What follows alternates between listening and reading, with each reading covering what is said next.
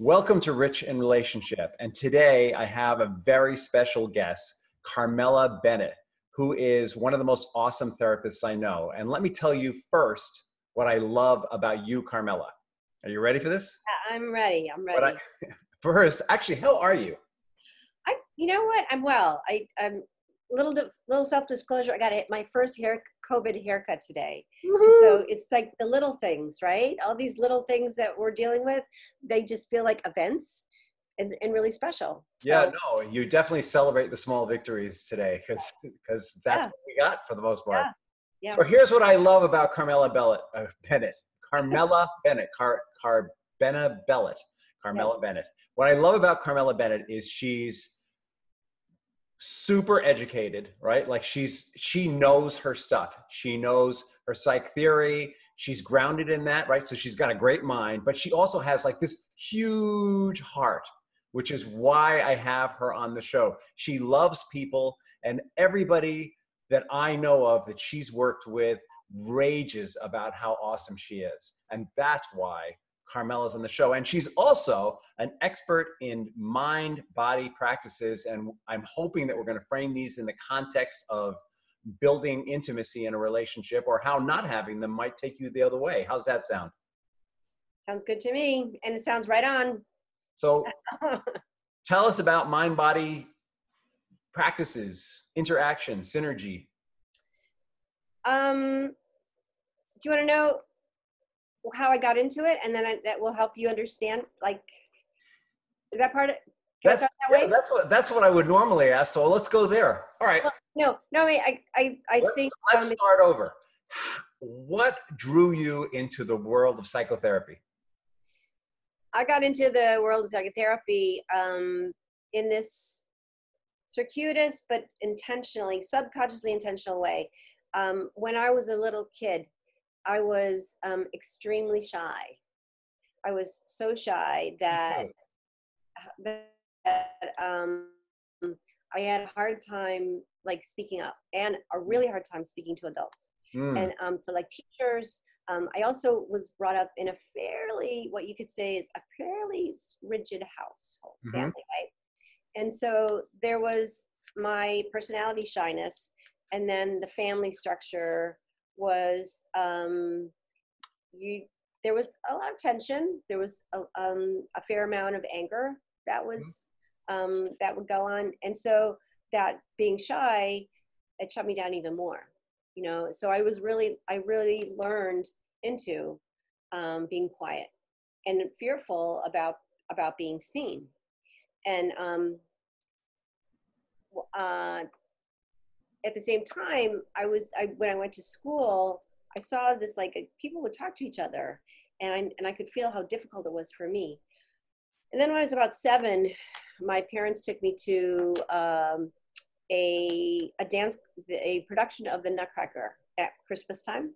Yeah. And, yeah, and I remember it still. It was in Saratoga. Saratoga. I don't think any kid ever forgets the first time of the Nutcracker, so I totally get that. Yeah. So Saratoga but I, but I, what I saw, what I was, was this like, I remember the lighted stage and the music mm-hmm. and the movement, and it was like this life, right? I saw this amazing, um, what I couldn't describe as life, but it was. It was like a, all this aliveness, and I, and I wanted that, and I would. Then I asked my parents if I could go take dance class, mm-hmm. and um, so they they let me take dance class, and when I what I discovered was when I was in class, I could actually do different things. I felt differently. I felt bigger. I didn't say it that way back then, right? Cool. But I, yeah, but I like I could like dance and I could like be bigger and um and I loved it and and then I would kind of leave dance class and I'd go back and kind of be smaller and but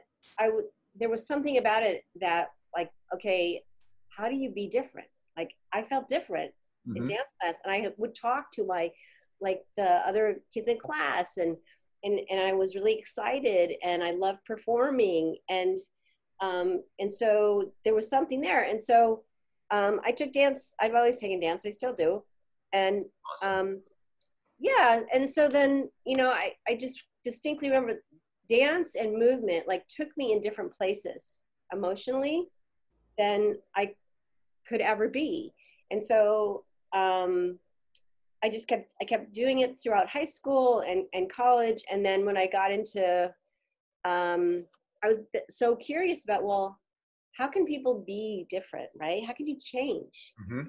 The other dynamic, of course, was how can families because I grew up with a lot of um, there was a lot of tension in my you know my family. My my father was pretty tough. He was a tough guy. He was tough emotionally, and and I just remember over and over saying, I want that to be different. Like there's got to be a different way. Mm-hmm. Like, there has to be a different um, way to be in a family. And when I have a family, I want it to be different than this and um, happier and more open and people talking to each other. Yeah.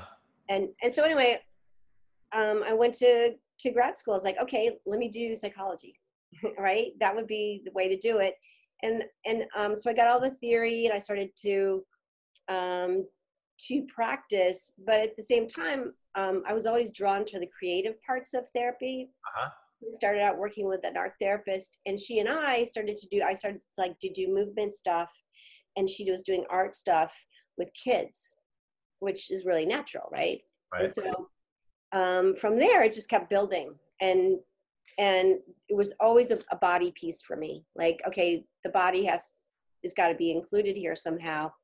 Along the way, I developed i trained into more theory and um, and language and and really how to practice that with people and it's made all the difference because what i've discovered as many people have is that we can talk and talk and talk right like you can talk forever and nothing necessarily changes you can develop more awareness but sometimes the emotional sets right the emotional patterns don't shift a lot in a lasting way yeah no that makes sense yeah so anyway, actually, for me, I'm thinking about for me, eh, like as you're talking, thinking, well, was there something like that for me? And yeah, for me, I, I went, I changed schools around ninth grade and decided I was going to play football. And I went to like this really sort of low key, not competitive school before that. But I eh, somehow going to go play this super aggressive sport uh, was going to be this turning point for me. And it it was quite a turning point in some ways. But um, you know, I hadn't really thought about how that decision that I was going to go and do something with my body that was going to channel all those feelings that I had been sitting on for years and years, and that you know, in adolescence are really bubbling up.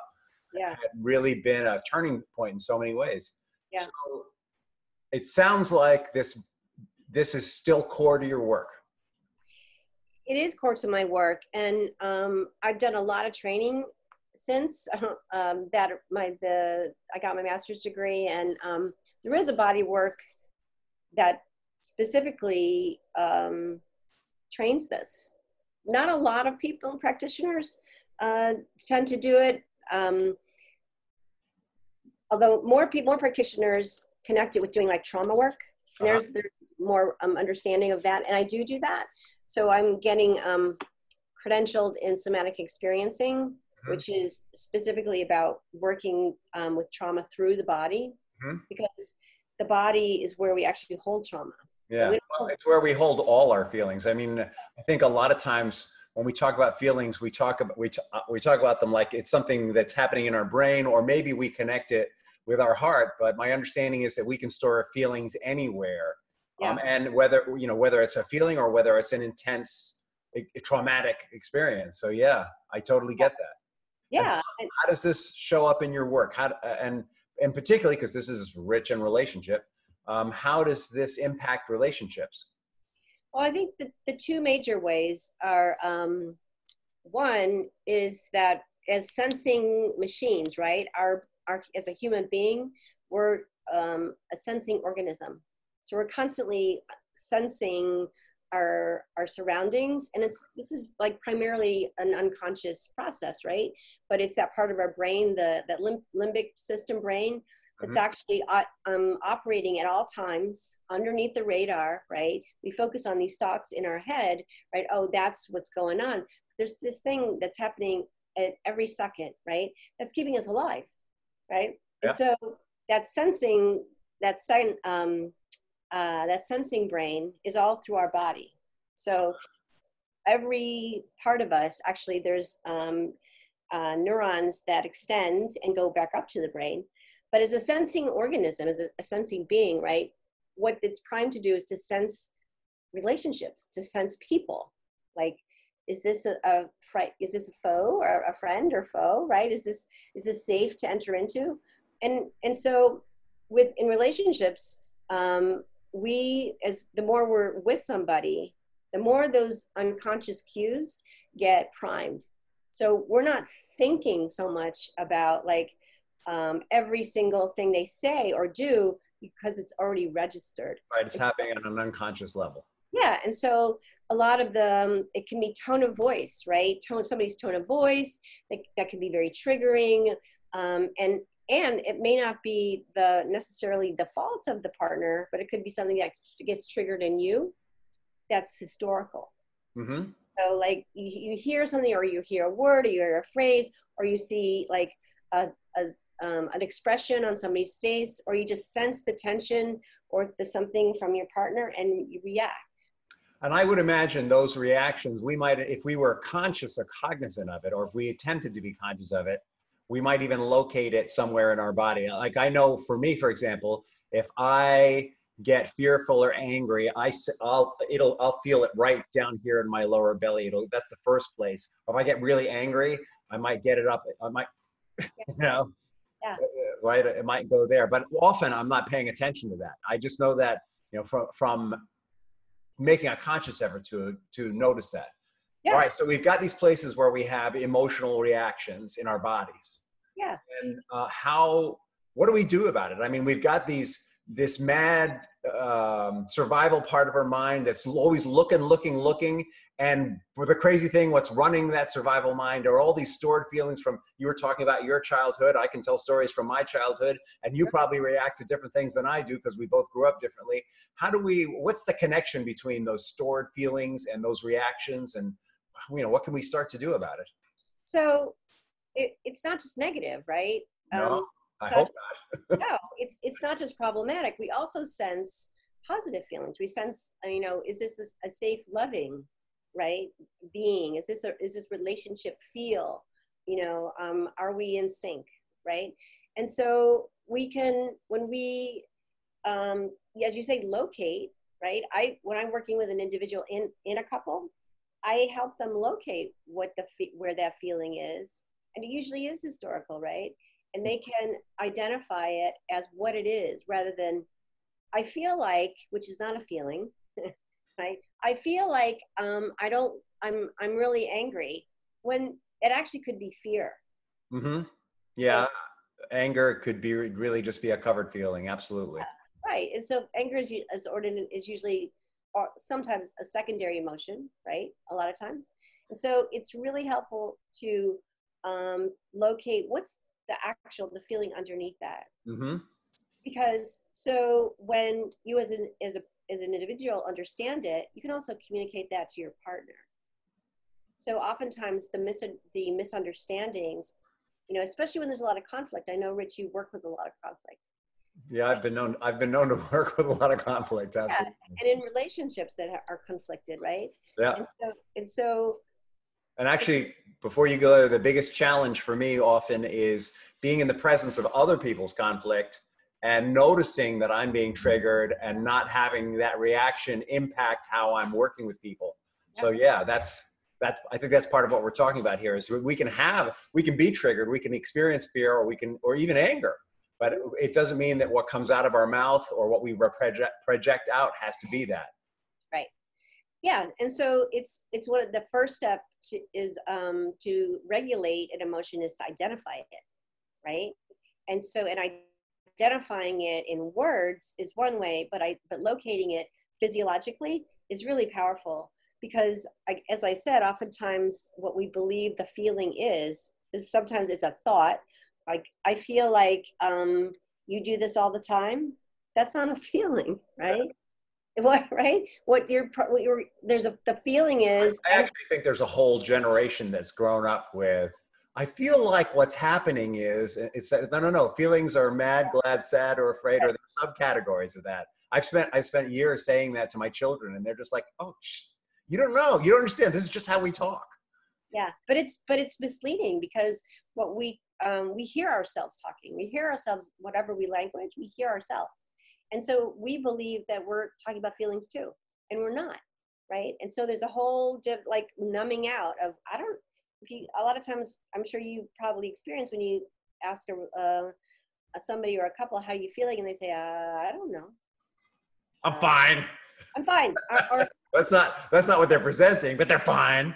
Yeah, so or i'm good good so you've got you know you're working with somebody and they've got some history going on. How do you how do you work with them to release that feeling? Not just like think they want to release it but really feel and and let it go so that it becomes less impactful or not impactful though i, I wonder how possible that is. Um, it is possible. And what's possible is um, is self-regulation right is really the process of um, becoming feeling safe on the inside right? So when we're able to self-regulate we're when we're activated let me put, start it that way. When we're activated right um, we don't feel safe on the inside. Whatever whatever it is it's like we're we're afraid or we're angry or we feel something threatened or disappointed. And so our nervous system is like on firing firing firing firing. There's a threat here there's a threat here something's wrong.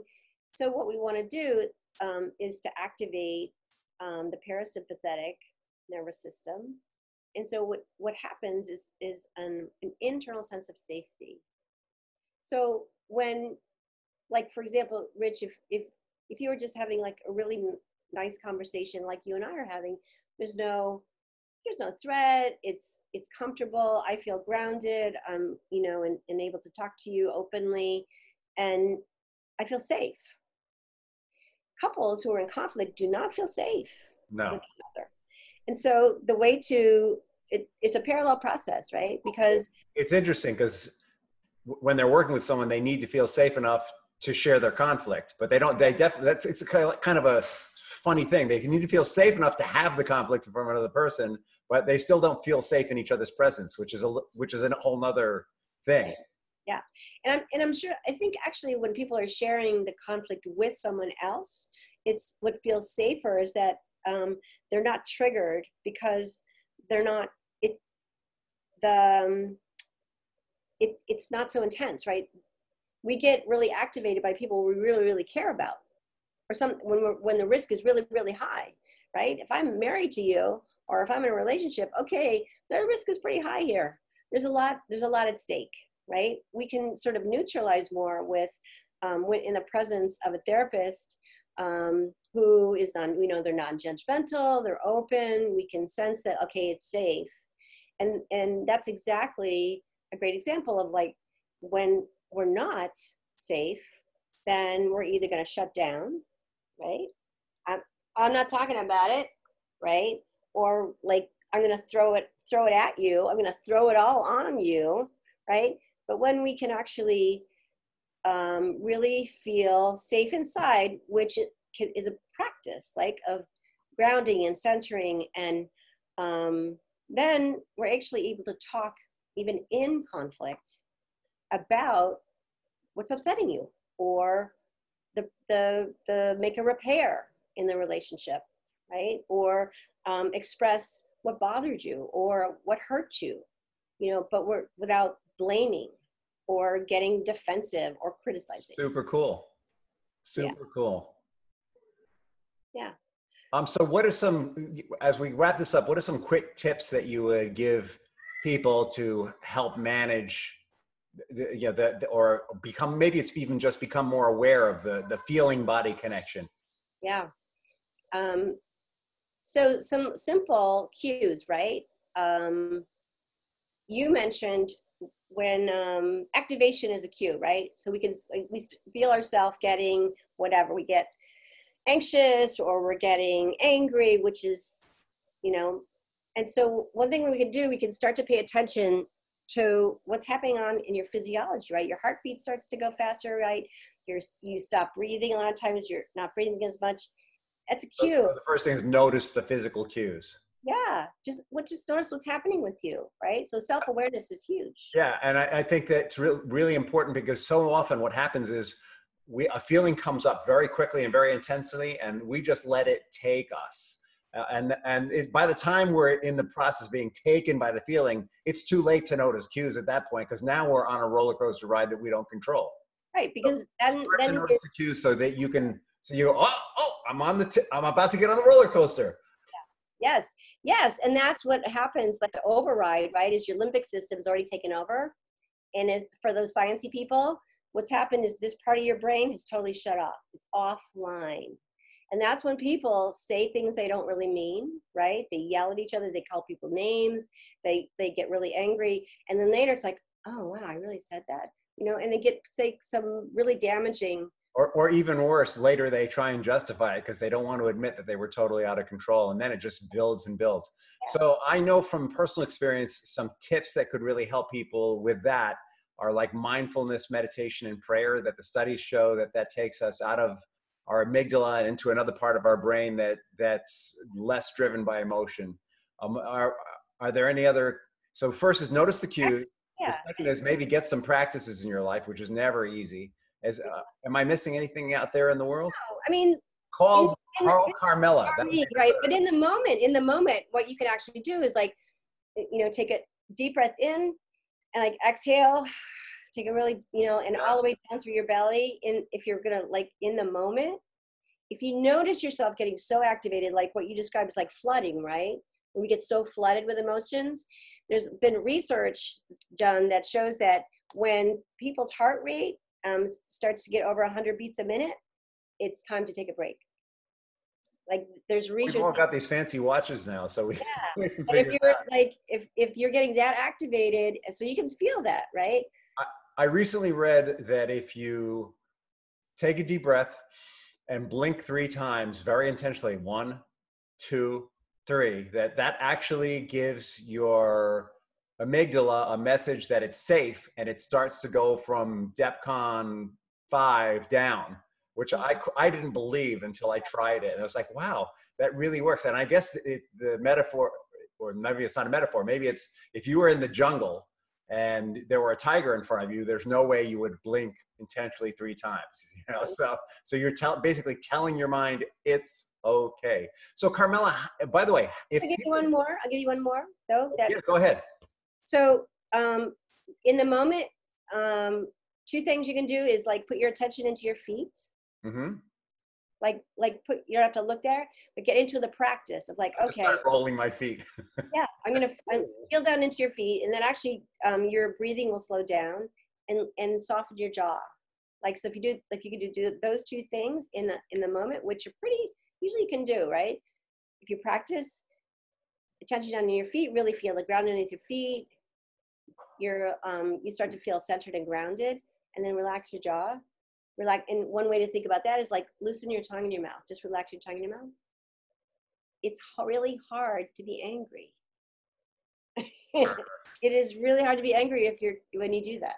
Yeah. Got so it. that's yeah so their self-regulation is going to regulate the system. We're almost out of time. I want to make sure that people can find you. What is the best way for people to locate carmela bennett? Um, I have a website uh, at www.carmelabennett.com. Easy. And that'll um, be in the notes for the podcast. Yeah. And I'm on LinkedIn. Um, I'm on Facebook, but I'm not on that that much. So the best way are those two ways. Um, I'm doing teletherapy now. So uh, anybody who's interested, I also have in my signature line, if you shoot me an email, there's a line for my calendar and you can sign up for um, an initial consult um, right there. Awesome. And one last question What is the legacy you'd like to leave behind? Yeah, that's a, um, you know, I heard, I guess it's something like, um, you know, she made mistakes, um, but she really cared. You do really care. It's one of the things I love about you. Yeah, she was humid, um, and she made mistakes, but she really cared. Awesome. All right. Well, thank you so much, and maybe we can have you back on again and have a wonderful afternoon. Thanks, Rich. You too.